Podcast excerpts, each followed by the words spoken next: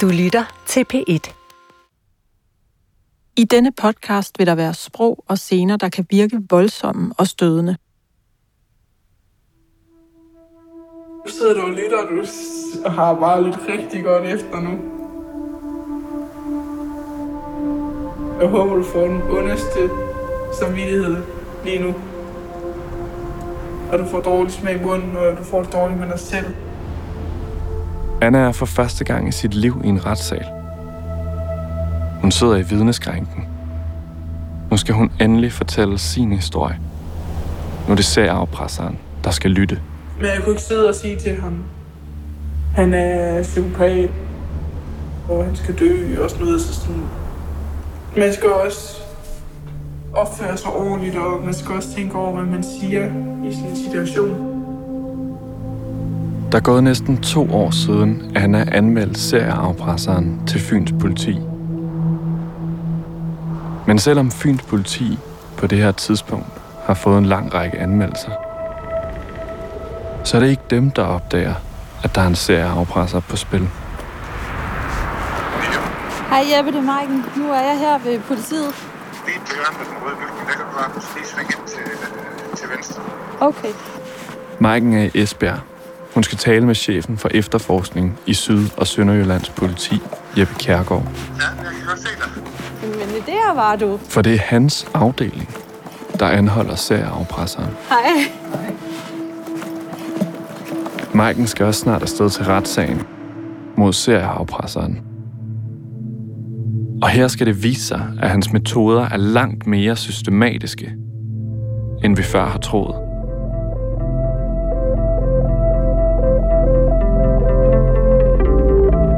Fra p Dokumentar. Det her er de 169 piger. Mit navn er Frederik Hugo Ledegaard. Velkommen til tredje episode. I den her podcast gengiver vi en række samtaler og scener, som er dokumenteret via screenshots, retsdokumenter, interviews og agtindsigter.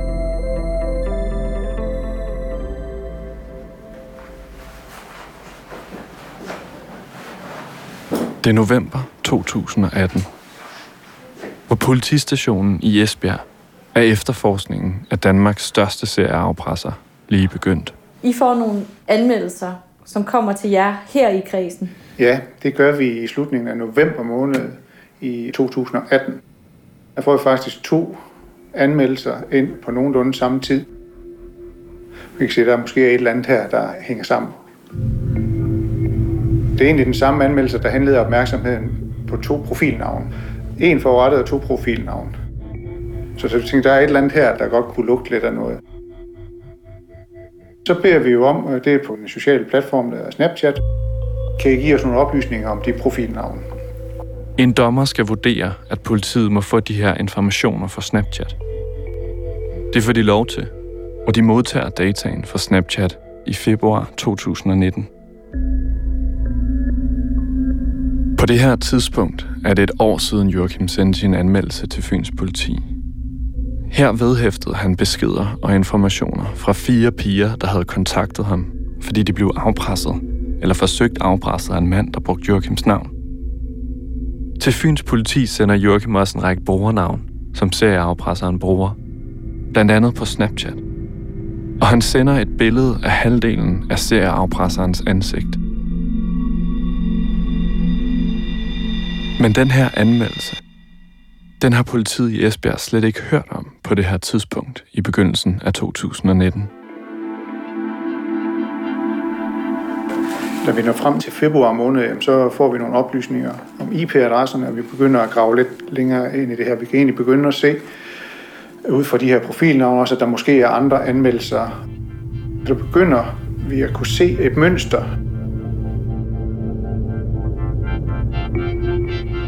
Politiet i Esbjerg søger nu i sager fra andre kredse. De prøver at søge på de profilnavne, serieafpresseren har brugt. For at se, om andre politikreds har registreret anmeldelser, hvor det samme brugernavn optræder. Politiet har nemlig et system, hvor de på tværs af kredse kan søge, som for eksempel i den her sag på brugernavn, trusselsbeskeder og alt, der ellers indgår i anmeldelserne. Og så er det, at de finder en række anmeldelser, der er enslydende med det, de sidder og efterforsker. Men mange af de her anmeldelser har ligget hen i måneder, nogle i år, uden at de er blevet opklaret. Det, der nu går op for efterforskerne i Esbjerg, er, at serafpresserens metode og trusselsbeskeder ser ud til at gå igen. Hør her så, skat. Okay. Hør her så, skat. Det er det mønster, politiet i Esbjerg har let efter. Okay, hør her din kælling. Hør her din sæk. Nogle gange ligner det nærmest, at de beskeder og trusler, som serieafpresseren sender, bare er kopieret fra et tidligere afpresningsforsøg og sendt afsted til en ny pige. Og på den måde, så kan vi sådan begynde at, at trække lidt flere oplysninger og sager ind. Og jo flere ting, du får sammen, jo, jo, jo nemmere kan du egentlig begynde at, at se tingene. Og vi begynder også at kan pege på en mulig gerningsmand. Det bliver så i februar-marts måned. Politiet har også fået data fra Snapchat, der leder til telefonnumre, der er tilknyttet de forskellige profiler. Og de peger alle sammen på én adresse. I en lille by, der ligger i Varde Kommune. 40 km nord for Esbjerg politistation, hvor Jeppe Kjærgaard og hans hold sidder og efterforsker sagen.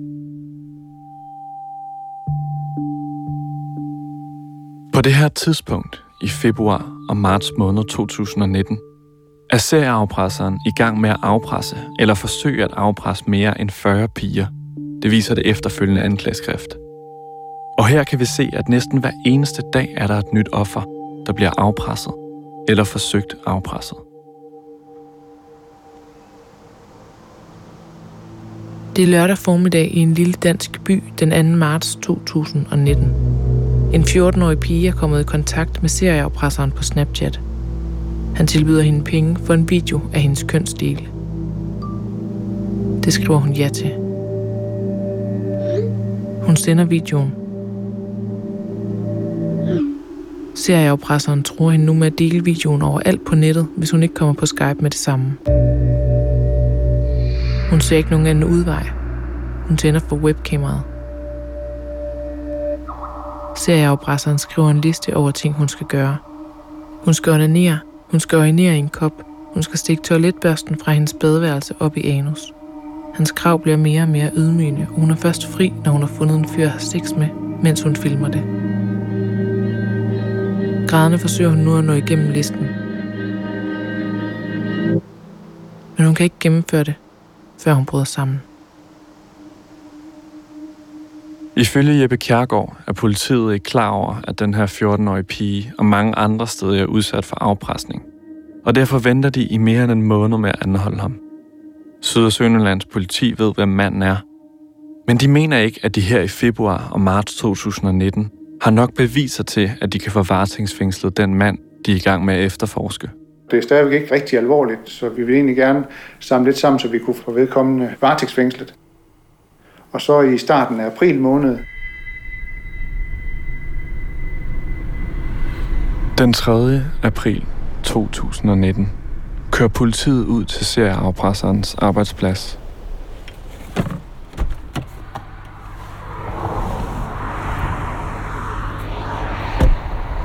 Manden arbejder hos en elektromekaniker. De anholder ham på stedet og beslaglægger hans mobil. Der kører vi så ud og laver en rensagning. Så kører de sammen med særafpresseren hen til hans bopæl. Et hus på en villavej i en lille by. Det ser afpresserens forældre, der åbner døren.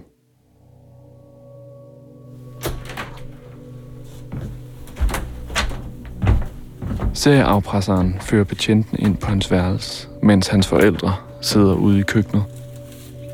Manden peger selv på sengen, hvor iPad'en ligger. Der ligger også to USB-nøgler på hans skrivebord. En USB-nøgle på gulvet, og yderligere to USB-nøgler i hans penalhus. Derudover har han en bærbar computer. Og på flere af de her enheder viser det sig, at der ligger en stor mængde af ulovlige nøgenbilleder og grænseoverskridende videoer af mindreårige piger. Videoer, som manden har afpresset pigerne til at lave. Manden er samarbejdsvillig med betjentene, Han fortæller betjentene, at han har en standard trusselsbesked liggende i appen Noter på sin telefon. Faktisk har han i alt fire noter med beskeder, som han har copy-pastet ind, så han slap for at skrive det samme igen og igen, når han gik i gang med nye offer, fortæller han dem. Han viser betjentene noget tøj i hans klædeskab, som han har på på flere af billederne. Og efter at have renset værelset, tager betjentene manden med til afhøring på politigården i Esbjerg. Og får vedkommende varetægtsfængslet.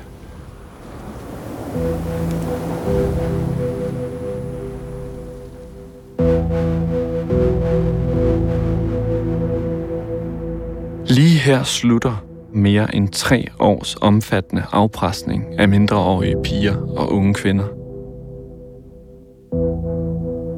En mand, der har fået de her piger til at udføre grænseoverskridende handlinger af seksuel og ydmygende karakter, fordi han har troet med at offentliggøre alt det, de tidligere har sendt ham. Manden, der nu sidder over for betjentene på politigården, hedder Dennis Samsø Nielsen. Han er 21 år gammel. Og han erkender, at han har afpresset piger, siden han var 18 år.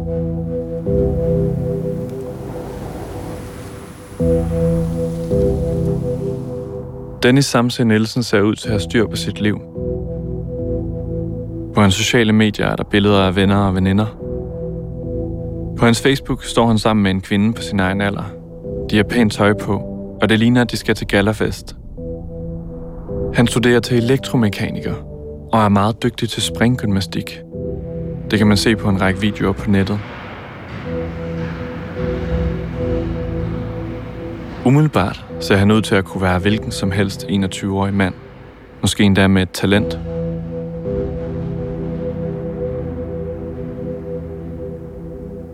Men da vi begynder at undersøge, hvad vi kan finde frem til om hans færden på nettet, hvilke forer han har skrevet på, hvilke spil han har spillet, og hvilke YouTube-kanaler han abonnerer på, What's up, guys? så dukker der noget interessant op. Vi kan se, at han abonnerer på en særlig YouTube-kanal, You can find phone numbers on. You can find accounts from email addresses. You can find people, their addresses, actual physical addresses from. You can find their phone number on a Google hacking. You can find passwords and other vulnerabilities just by typing into Google. Kanalen er lavet af en hacker, der laver vejledningsvideoer, hvor han for eksempel lærer folk at finde frem til såkaldte targets hjemmeadresser. For eksempel via Snapchat.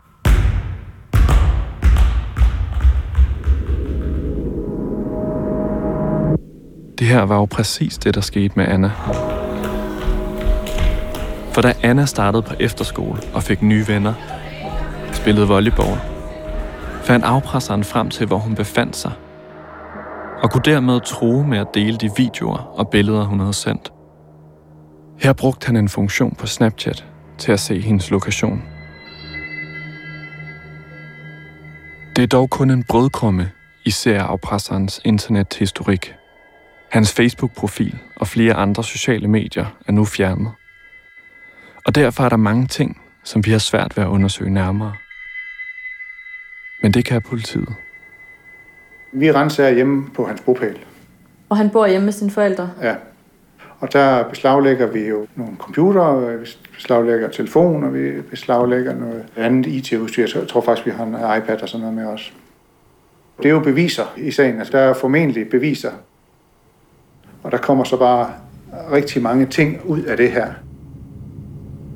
Billeder og profilnavne osv. Så, videre. så begynder vi egentlig på det tidspunkt at sige, at det her det, det er nok lidt omfangsrigt. Der er mange, der, der er tusindvis af billeder. Efter rensagningen står politiet med en bunke af elektronisk udstyr. Ifølge politiet er der på telefonen 7.000 billeder og 500 videoer. Du har præcis et minut til at få sendt fisse, røvhul og patter. Stop med at tude. Der sker intet, så længe du gør, som jeg siger. På iPad'en er der 12.000 billeder og 600 videoer. Jeg kan så nemt uploade alt på nettet, så dine forældre finder ud af alt. Skal jeg det? Og så skal du sige til dine veninder, at de skal ansøge mig, fordi jeg har en mega god mave. Okay? I en app, der hedder Photovault, er der 3.500 billeder og 344 videoer på telefonen. Du skal have en tarmrensning. Tag bruseren. Jeg slår din mor ihjel. Og i appen på iPad'en er der 2.442 billeder og 79 videoer. Du skal prøve det med støvsugeren, når du er hjemme.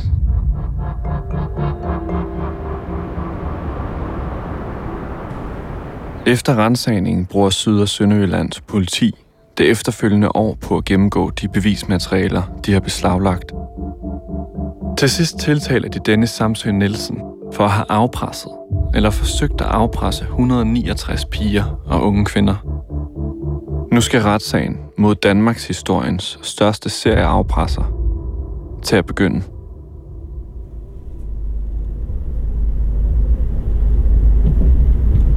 Så vil jeg blot ønske en rigtig god tur og en rigtig god dag. Maiken sidder igen i toget. Destinationen er Esbjerg, hvor retssagen begynder. Hun er spændt på, hvordan anklageren forklarer, hvorfor der skulle gå mere end tre år, før serieafpresseren blev fanget.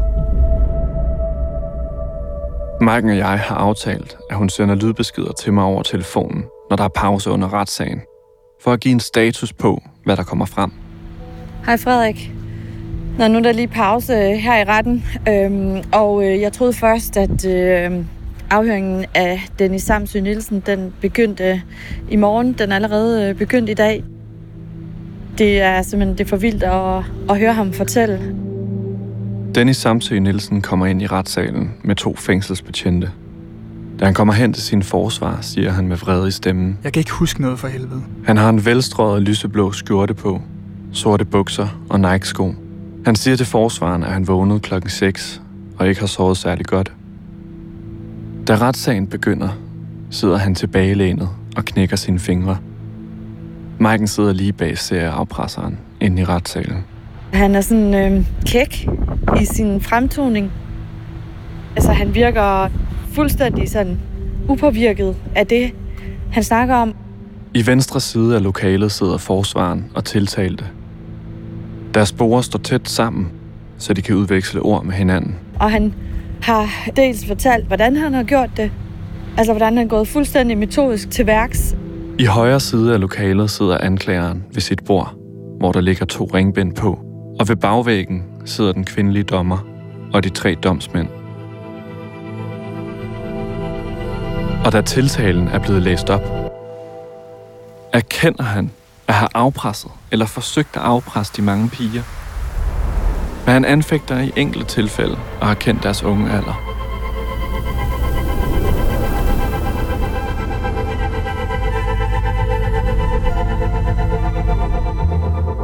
På et tidspunkt, hvor jeg tænkte, at han faktisk måske alligevel var berørt af situationen, så sagde han, at hvis pigerne græd for meget, så bed det også ham.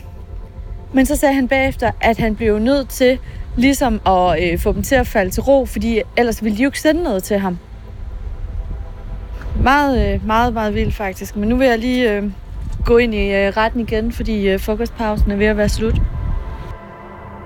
Dennis Samsø Nielsen fortæller i retten, at han ikke ser sig selv som pædofil.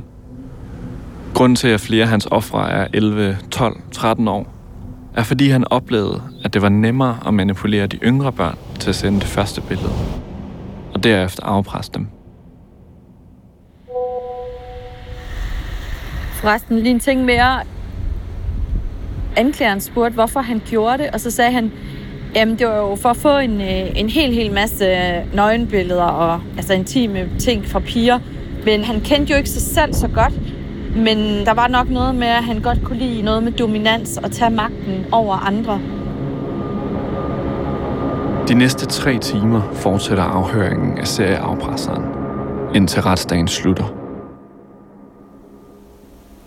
Hej Frederik, nu er det slut for i dag. Så øh, den første dag med afhøring af Dennis Samsø Nielsen er overstået. Noget af det, som øh, jeg i hvert fald har tænkt meget på, det er, hvordan kan man udsætte andre mennesker for det her.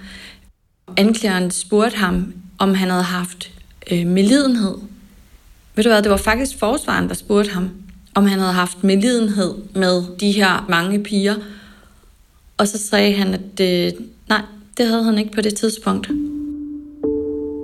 Men han sagde efterfølgende, så har der været noget konfliktråd, hvor han havde øh, mødt nogle af offrene, og han havde også set nogle af deres videoafhøringer. Og så kunne han godt se, at det ikke var så fedt for dem, og der fik han medlidenhed med dem. Men jeg må bare sige, at han var helt kølig at se på. Jeg kunne ikke på noget tidspunkt se, at han havde det skidt, når han fortalte om de her ting, han havde fået piger til at gøre. Han talte om det, som om det var øhm, ligegyldigt, og han fortalte om det med selvsikkerhed. Og det kan selvfølgelig godt være, at han har pakket sine følelser helt væk, men jeg har haft meget, meget svært ved at få øje på nogle af dem i hvert fald. Så det er ligesom det, der står stærkest for mig, tror jeg, nu her, efter øh, min første dag i retten og hans første dag med afhøringer.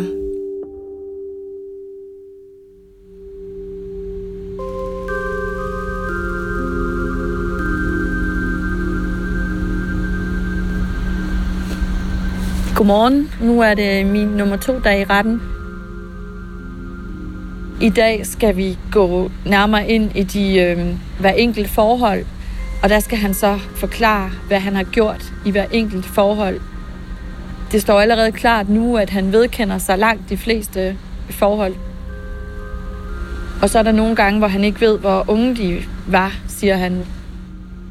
Men der er også noget andet. Der er en voldtægt, som han nægter. Den kommer ikke på i dag. Det tror jeg ikke, de når. Det er her sagens helt store uenighed ligger. For imens han indrømmer at have afpresset eller forsøgt at afpresse de 169 piger, imens han sad bag sin computerskærm, så afviser han en alvorlig anklage. Nemlig, at han skulle have afpresset en af pigerne til at mødes med ham fysisk i august 2018, hvorefter han voldtog hende. Han siger, det var en frivillig aftale om at have sex. Det vender vi tilbage til. Vi kan i anklageskriftet se, at hans afpresning udvikler sig i 2018.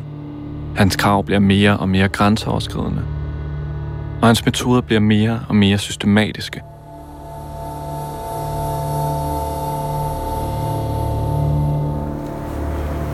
Han har lige øh, inde i retten fortalt om de metoder, han brugte, når han øh, afpressede piger. Når vi vælger at fortælle om hans metoder, er det fordi vi mener, at jo større kendskab vi har til serieafpresserens fremgangsmåder, jo større chance er der for, at sådan nogle her sager kan blive forebygget. Og den ene, den hed penge.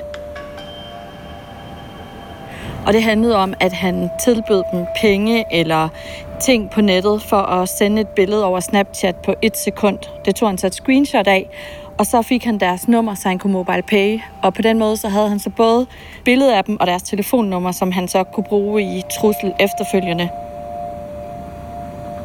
Og så var der en metode, der hed Sweet Talk.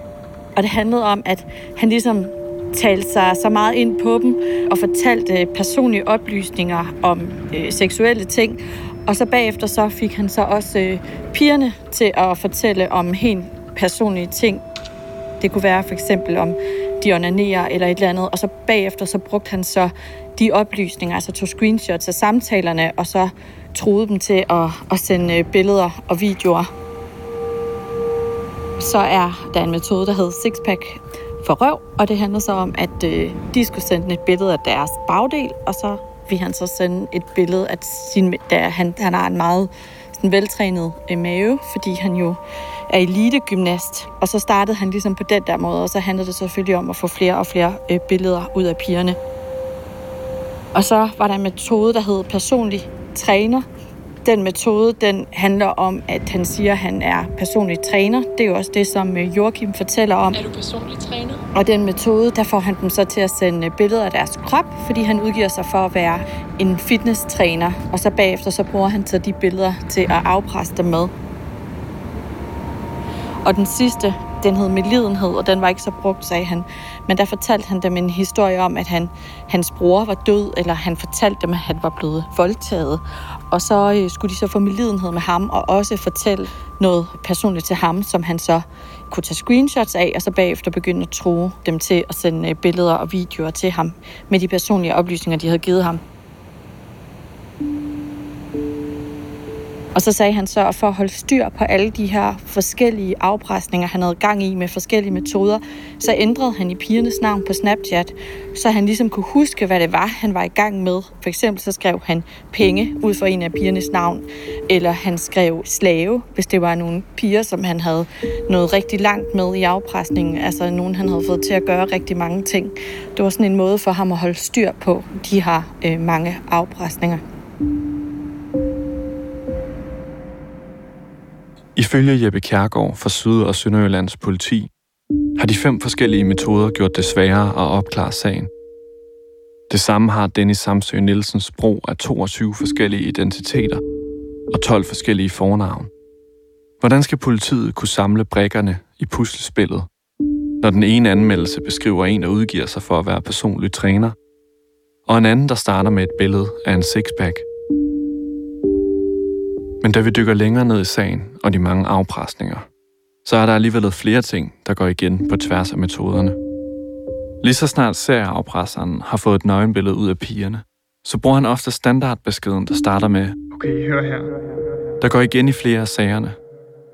Og de falske identiteter, han skriver til pigerne med, går også på tværs af forhold og metoder.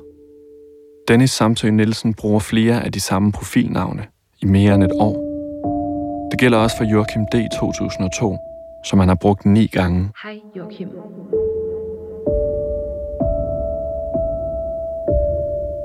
I sidste ende finder politiet frem til Dennis Samsø Nielsen ved at sende hans brugernavn til Ubo og Snapchat. Han har ikke brugt nogen krypterede tjenester til at skjule sin identitet, og han har ikke brugt nogen falske telefonnummer. Han har brugt sit eget og sin fars telefonnummer.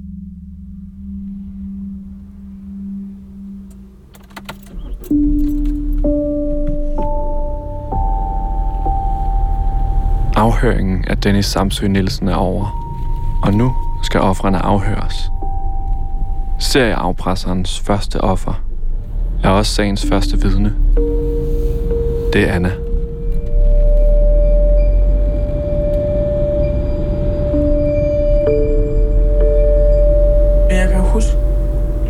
Kørte mig og støttede mig igennem det hele. Hun sidder på passagersædet af sin fars bil. Du sad i bilen, da hun ja. tog over og vidne. Ja. Hvordan havde hun det der? Ja, det var skidt. Ja, vi kan snakke hele vejen derovre. Så, så hun stoler mig på sin far, så det... Hun var tryg. Annas far kalder vi Jens. Hun var hendes forsvar også rigtig dygtig til at lige få hende øh, til at slappe af, synes jeg. Vi er i december 2020. Hvordan var det at sidde i bilen og være på vej sammen med din far? Vi snakkede om det hele vejen. Han var rigtig god at snakke med. Jeg sad også og tænkte på, hvor heldig jeg var at have sin far, der, der bakker mig så meget op i sådan en svær situation her.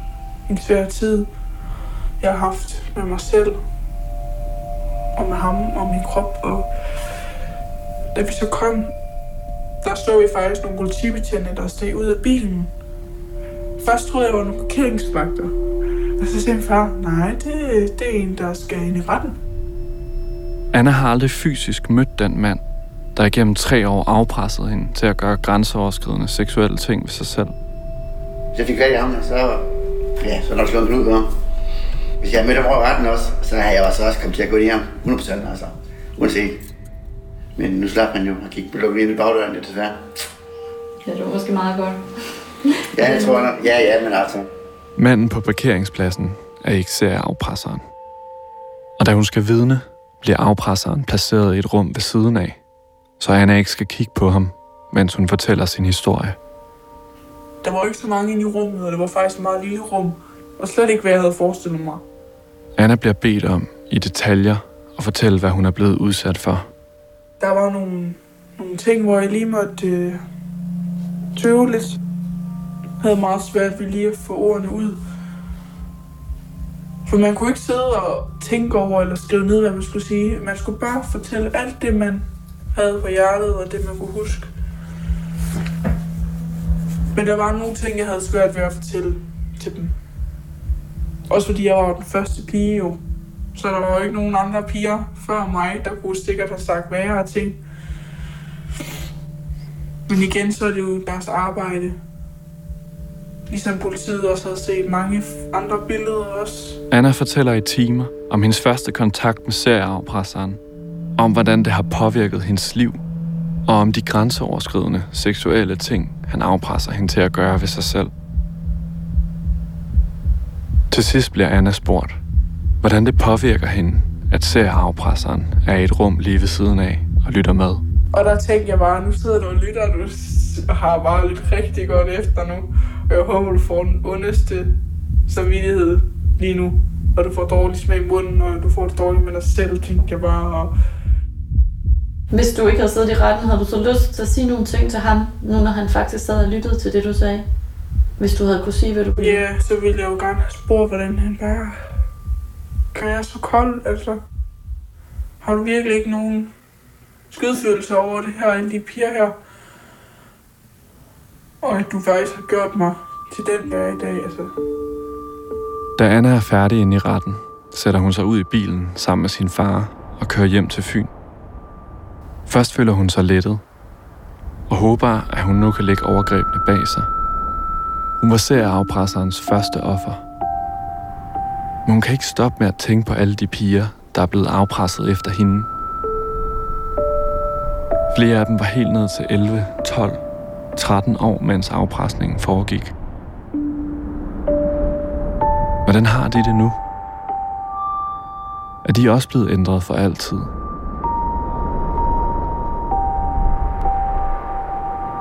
Og ikke mindst, kunne det være blevet forhindret, hvis hun havde anmeldt det tidligere? Anna anmelder først serieafpresseren i marts 2019. Men hvad hun ikke ved dengang, er, at Joachim anmelder allerede i februar 2018, mere end et år tidligere. Og som du måske kan huske, så var der i hans anmeldelse dokumentation fra i alt fire piger, der var blevet afpresset. Så allerede her i starten af 2018 blev politiet gjort opmærksom på, at der foregik noget, der kunne ligne en systematisk afpresning. Men der går 14 måneder fra Joachims anmeldelse, til politiet anholder serieafpresseren. Men da Maiken sidder inde i retssalen og lytter til anklagerens redegørelse for politiefterforskningen, hører hun noget, der overrasker hende. Anklageren siger nemlig, at den første anmeldelse, der får betydning i sagen, først kommer tre måneder senere. Og at Joachims anmeldelse med screenshots, profiler, fire ofre og billedet af serieafpresserens underansigt ret væsentligt og brugbare oplysninger. slet ikke bliver nævnt. Anklageren fortæller, at de den 1. maj 2018 modtager den anmeldelse, der leder til begyndelsen af efterforskningen. En anmeldelse, der bliver sendt til Nordsjællands politi. Anklageren nævner altså ingen anmeldelser fra før maj 2018.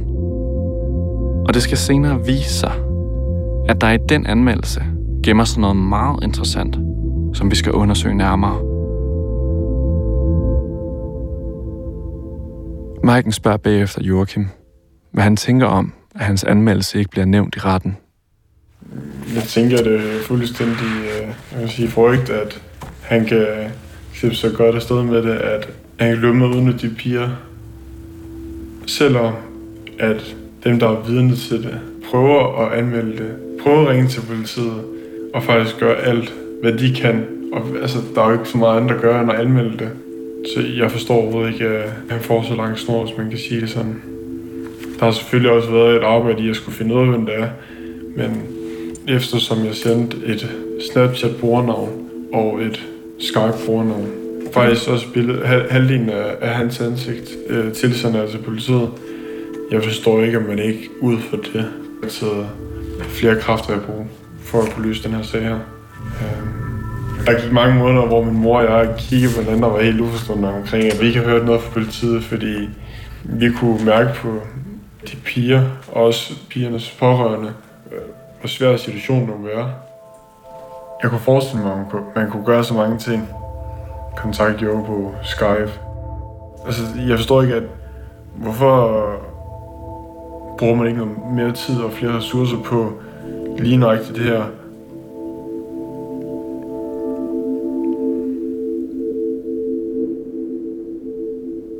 Maiken og jeg bliver enige om, at vi skal finde ud af præcis, hvornår politiet har modtaget de forskellige anmeldelser. Vi skriver til Syd- og Sønderlands politi for at få agtindsigt i alle de anmeldelser, landets politikreds har modtaget i denne sag. Så kan vi måske finde ud af, hvor mange anmeldelser politiet egentlig har fået, før de indleder en efterforskning mod serieafpresseren. Hvad der egentlig er sket med Annas anmeldelse, og hvorfor Joachims anmeldelse slet ikke bliver nævnt i retten.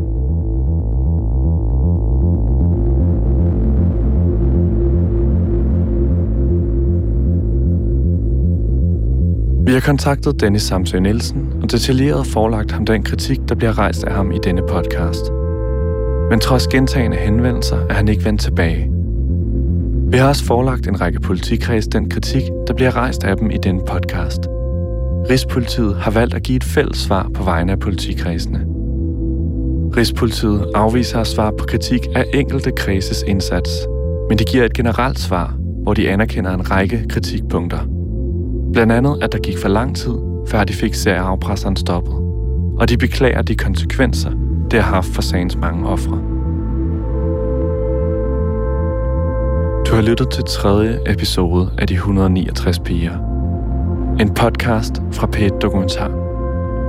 Jeg hedder Frederik Hugo Ledegaard, og jeg har lavet den her serie sammen med Maiken Sten Frederiksen. Lyddesign er lavet af Marie Killebæk. Anne Skjerning og Jens Wittner er redaktører.